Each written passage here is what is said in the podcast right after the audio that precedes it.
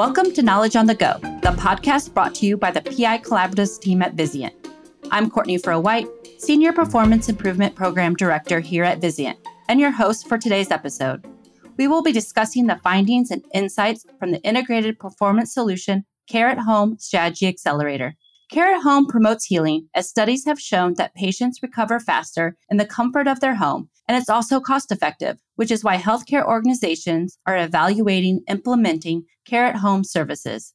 In this episode, we'll discuss how organizations can identify and prioritize what options and programs fits in their healthcare at home strategy. We'll talk through the various levers organizations can pull to build sustainable care at home programs. Our guests today include my colleagues from SG2, Jamie Zage, Principal, and Brianna Motley, Principal, who are both subject matter experts for the Integrated Performance Solution Care at Home Strategy Accelerator. So let's discover some key insights from the Strategy Accelerator. Jamie and Brianna, welcome to the podcast. Thanks, Courtney. Happy to be here. Thanks so much, Courtney. Looking forward to the conversation. Great. So let's get started. Can you tell us a little bit about the integrated performance solution and what the strategy accelerator is and how Vizient and SG2 defines care at home?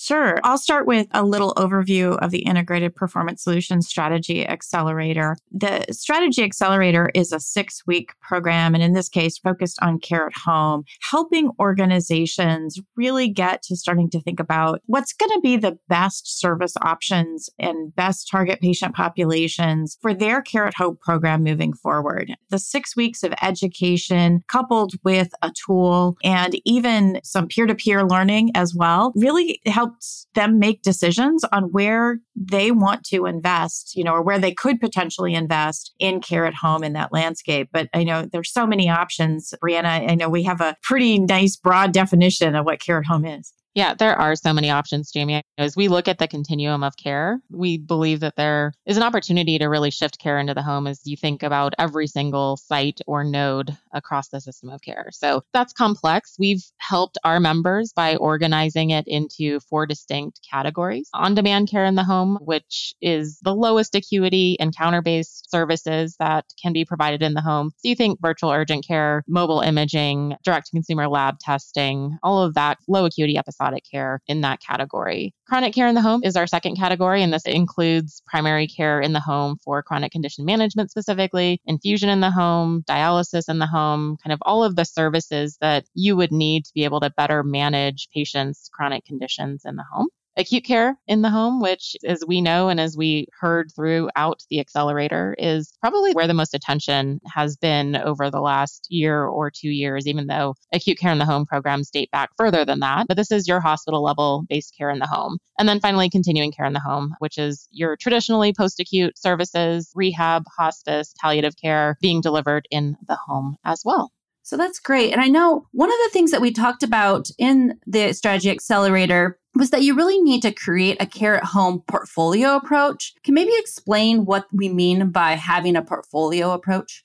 Taking a portfolio approach really just means selecting programs that are complementary that help you achieve your strategic goals and building them in concert. What does this look like? This could be you're really focused again on the chronic condition management patient. So you offer mobile integrated health, primary care in the home, and virtual urgent care to be able to take care of all of their low acuity needs and prevent hospitalization or ED utilization down the line bringing like programs together enables you to scale your resources and help bring your program volumes to scale, especially as you think about the early stages of program development. I would add to that, Courtney, just thinking about it from a higher level, that it's a good idea when you start going into that care at home journey as an organization to begin to look at what that future portfolio will look like. It's an opportunity for us to learn lessons from how we all adopted virtual health telehealth, where a lot of point solutions came up and it was a lot of different technology platforms that didn't always talk to each other or had redundancies. And if you go into care at home, thinking about that longer term big picture of where you want to be, it allows you to get in front of that and make deliberate decisions that are going to help you over the long term rather than just being those point solutions. So maybe you can tell us why strategically should organizations be looking into care at home? It really comes down to those strategic initiatives that are kind of core to every health system. It is How do you make sure that you can continue to grow, especially in today's tough landscape? How do you support your value based care initiatives? How do you create a differentiated patient experience? And care at home can be one of the specific strategies or tactics that you use to achieve those goals. That's great, Jamie. I really like that. Brianna, anything you want to add? There are so many different opportunities. And I think Jamie highlighted the three initiatives that organizations are focused on. I think right now we're hearing a lot about being capacity constrained and capacity challenged. And if you don't have room to accommodate growth within your inpatient hospital facility, then care at home can help you achieve that. I think if we think bigger picture, though, coming back to long term efforts around care redesign and around making sure that patients are receiving care in the right place at the right time in the lowest cost way possible, Care at Home can certainly help support you achieve that as well. So, looking and taking this a little bit further, what are some of those key questions then that organizations should be focusing in on or asking of themselves or their leadership? Well, you start with what is the strategy we're trying to achieve? That's the first place to start. But then there's a whole host of other operational questions. I mean, this is complex. How are we going to approach delivering the same level of care, the same quality of care but in a different location. And so, what resources are we going to need to put in place? What resources do we already have that we can leverage to do that and repurpose in a different way? Or where do we really need to completely redesign the care model?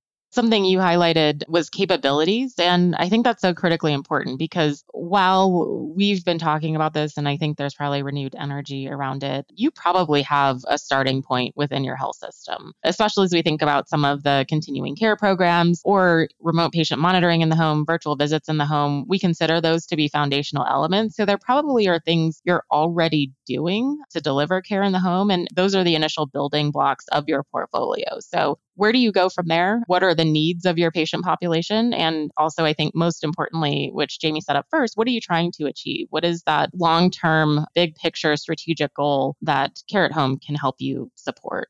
Yeah, I think it's really important to sit down as a team and kind of go through these questions and answer these to help guide where you're going to go on this journey and really to help with your strategy. So we talked a little bit about the strategy accelerator. Maybe you could help answer what are some of those top insights we gathered from those who participated in the accelerator?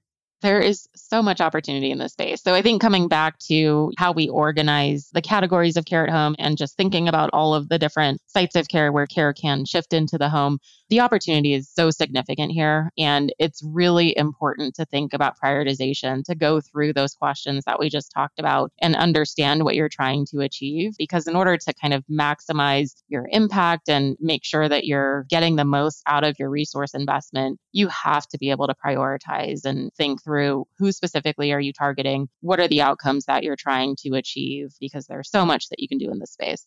Yeah, I think one of the other key points or key insights is that this is still really in its infancy. A lot of the participants in the accelerator are either still in their planning stages or really only in early pilot stages. And part of that is because of the payment uncertainty in this space. You look at, and we'll start with the big shiny object hospital at home and the Medicare acute care waiver. Well, we're talking about the PHE, the public health emergency, ending in the next three to six months. So, approximately. And while there is bipartisan support to extend that waiver, it hasn't happened yet. Congress has not acted. And we don't know what that extension exactly is going to look like in terms of how long they're going to extend it. Are they going to continue the full DRG level reimbursement or is it going to end up being discounted? But then when you get into the primary care at home, that chronic care disease management at home, or the continuing care at home spaces, the payment is often under demonstration projects through Medicare. So those value based care initiatives. So if you're not in value based care, how do you make the business case for it? Or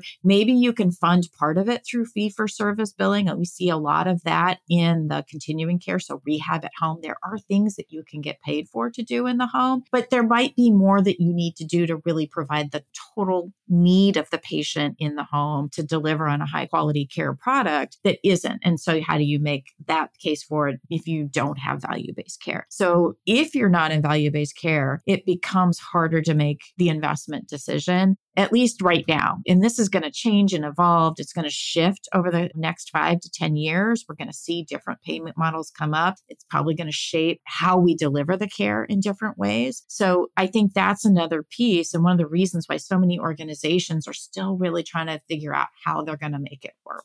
I think building on that, one of the things that we were able to take a pulse of from the group and just was encouraging to us was a lot of organizations seemed to come in thinking hospital at home was the place to start. And as Jamie just highlighted in terms of the complexity and the uncertainty with the payment landscape, and then earlier in, in terms of the different approaches that you can take, whether that be workforce heavy or digital heavy, hospital at home really isn't the right starting place if you don't already have significant infrastructure in place. And I think one of the insights that our members took away from the accelerator was that there are other places to start that maybe they can move on faster with the infrastructure and capabilities that they already have in place as they perhaps build in the longer term toward that hospital at home program. There are other ways that you can have an impact as you think about those longer term objectives without starting with trying to put full scale hospital at home models in place. And this comes back to that portfolio approach.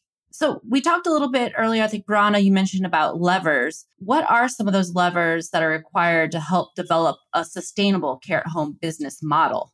I think looking at the financial equation with a little bit of flexibility, understanding that it's not just direct revenue, payment and reimbursement is not the only lever within the financial equation to make this work. You have to understand the role that the opportunity to open up capacity and backfill with additional procedures is going to come into place the role that reducing readmissions and avoidable ED visits, which are two of the primary outcomes of a lot of the different care at home programs, how does that help to bend the cost curve, especially as you think about your long term value based care contracts and trying to manage the overall total cost of care? So, financial flexibility is certainly one of those levers. Jamie, what are some of the other ones? Yeah, I think uh, the partnerships piece that you mentioned before is another key lever as well. And I think about the partnerships as coming in and doing potentially different things that can help you with that sustainable business model from partnerships, you could have point solutions or you could have that full platform, full on comprehensive partner. Those partnerships can help you with staffing, whether it be physicians or nurses or allied health. Continuum partners can help you with a lot of that. But even some of those point solution ones, they might be subcontracted for phlebotomy. And you might not have to worry about how are you going to leverage your phlebotomist to go to the home because you can contract for that. So staffing is one. Another is going back to the financial, those payer contracts. So those comprehensive partners may be able to help you with some of the commercial contracts that can help with some sustainability. And then I think you may be able to use either a combination of point solutions or those comprehensive to have those platforms to help manage that complexity of delivering all of those hospital level services or outpatient physician clinic level services in the home. It takes a lot of coordination to make sure that those patients are getting what they need when they need it based on their care plan. And those platforms can become one of your capital sinks if you don't have that. But those partners can also help you accelerate what you're doing in the care at home space as well. That's another piece that could get you to a sustainable sort of scale, getting you enough volume so that you can take on more and be more comfortable from a business perspective. So you touched upon care coordination. So I'm going to ask a tough question. And it's a question we've heard from a lot of the participants in the strategy accelerator. But what about staffing resources? Because we know everyone's facing staffing shortages across the United States. So Jamie, what's some insights or thoughts on staffing resources?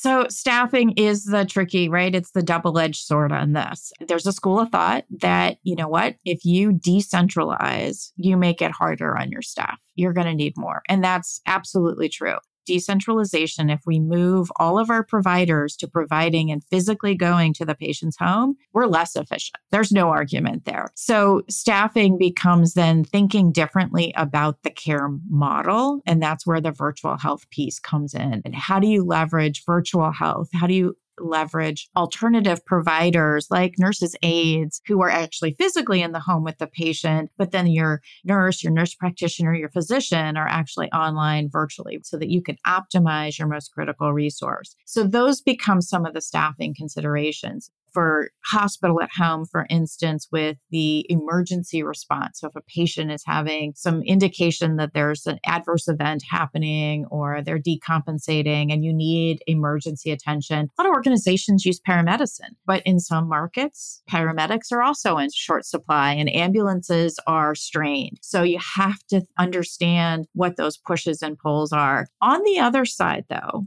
when we think about nurses and burnout, and nurses in particular, I focus on, but I think it could apply to other providers as well, that there may be a way to retain staff and retain that mature expertise of having been at the bedside or been in the care of patients for decades, we may be able to retain some of those people longer within the workforce by giving them an opportunity to be part of those command centers that are part of that coordination, to be part of that virtual hub that responds to patients. Or maybe they actually just want to be able to move to the home setting. So having the flexibility of that new care model may incite some additional interest. It may reinvigorate reinvigorate or respark some enthusiasm for the career that they chose, where if they don't have those options, they might opt for early retirement or moving out of the field altogether.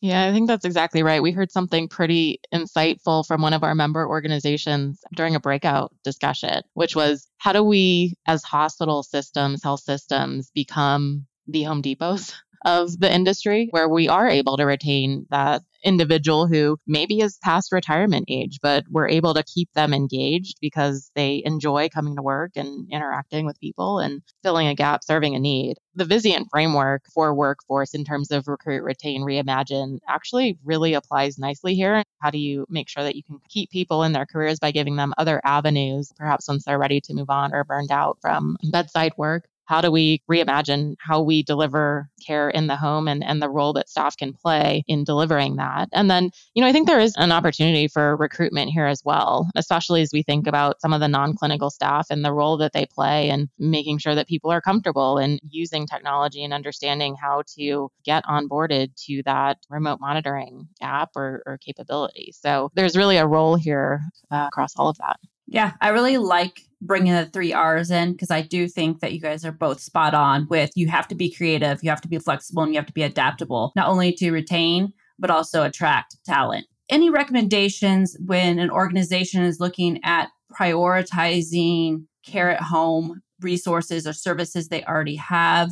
Any thoughts on that? I think you can break it down into three steps, Courtney. It really is about number one, defining your goals. Number two, understanding what your starting point is and where some of the gaps are. And then from a prioritization, it, it's sort of the intersection of those two things. What programs align with what you're trying to achieve from a goal standpoint? And where can you move earlier on based on the existing capabilities that you have? From there, you can stage and time and sequence implementation of programs or, or, what you decide to put into place. And along with that, building in the time for pilot testing and really being agile about course correction and understanding where things perhaps aren't going as planned. At the end of the day, we're still dealing with people and patients' lives. And so you have to get it right. So building in the appropriate amount of time to make sure that things are running as you would expect them to and having the data to make sure that you're able to focus on continuous improvement is important as well. I'll build on what you said there, Brianna. I think the other piece as you look forward, and even if you're not ready to pull the trigger on it yet, and you're going to take a wait and see approach, is understanding what some of that infrastructure is that you can put in place that may serve you in other areas as well. So, some of those virtual digital components, the remote patient monitoring, if you're just moving into that space, how can you strengthen that? Because those are going to be building blocks. But, Brianna, you also talked about the ability to be very agile, and that requires data and understanding what you're tracking and ties back to your goals. And so it's really understanding what data do you have? What data can you get? What do you need to track? What are those metrics of success going to be? Those are going to be some of the other things that you need to kind of put in place even before you sort of launch. If you're not quite ready, you can still move to put some of that stuff in place, which will help you when you do get there be able to move a little faster. So I think it's really important to think about it from that infrastructure perspective. And I think especially for those organizations who want to move really fast, don't forget those components. They're critical to understand your business as you're moving forward and make sure that you're moving to success and give you that ability to shift and make changes as the program emerges patient safety is ultimate in that. And I think the other pieces, if you want to take a wait and see, I mean, talked about the payment landscape, is there's still a lot you can do that can position you to move so that you can flip the switch when you're ready. Jamie, Brianna, any final recommendations or insights for those listening on how best to move forward with designing that care at home portfolio? The one thing we haven't talked about is who are your champions? And so I think being able to identify within your organization your clinical and your non clinical champions for whatever you're going to move forward with or where your vision is, is going to be another critical piece. So don't forget to identify those individuals and lean on them to help design the program, but also to communicate it with other stakeholders across the organization. One of the other things we've seen is silos and programs that do exist in different areas of the organization. So you have your value based care population health team that's focused on primary care in the home, and you have your post acute team that is focused on delivering rehab in the home. How do you make sure that you're proactive about identifying where activity is taking place and then bringing some level of coordination even before you get to kind of a full scale governance model around that so that you're not duplicating efforts. So making sure that you're able to leverage the learnings that do already exist in some of those different areas of your organization. Well, that's all the time we have for this edition of Knowledge on the Go. I'd like to thank Jamie and Brianna for speaking with us today. And thank you to our listeners for taking the time to join us. And please look for future Knowledge on the Go podcasts. For Vizient's PI Collaboratives team, I'm Courtney Fro White. Please join us for more Knowledge on the Go. Subscribe today, like us, or send us your comments at PI Collaboratives at VizientInc.com.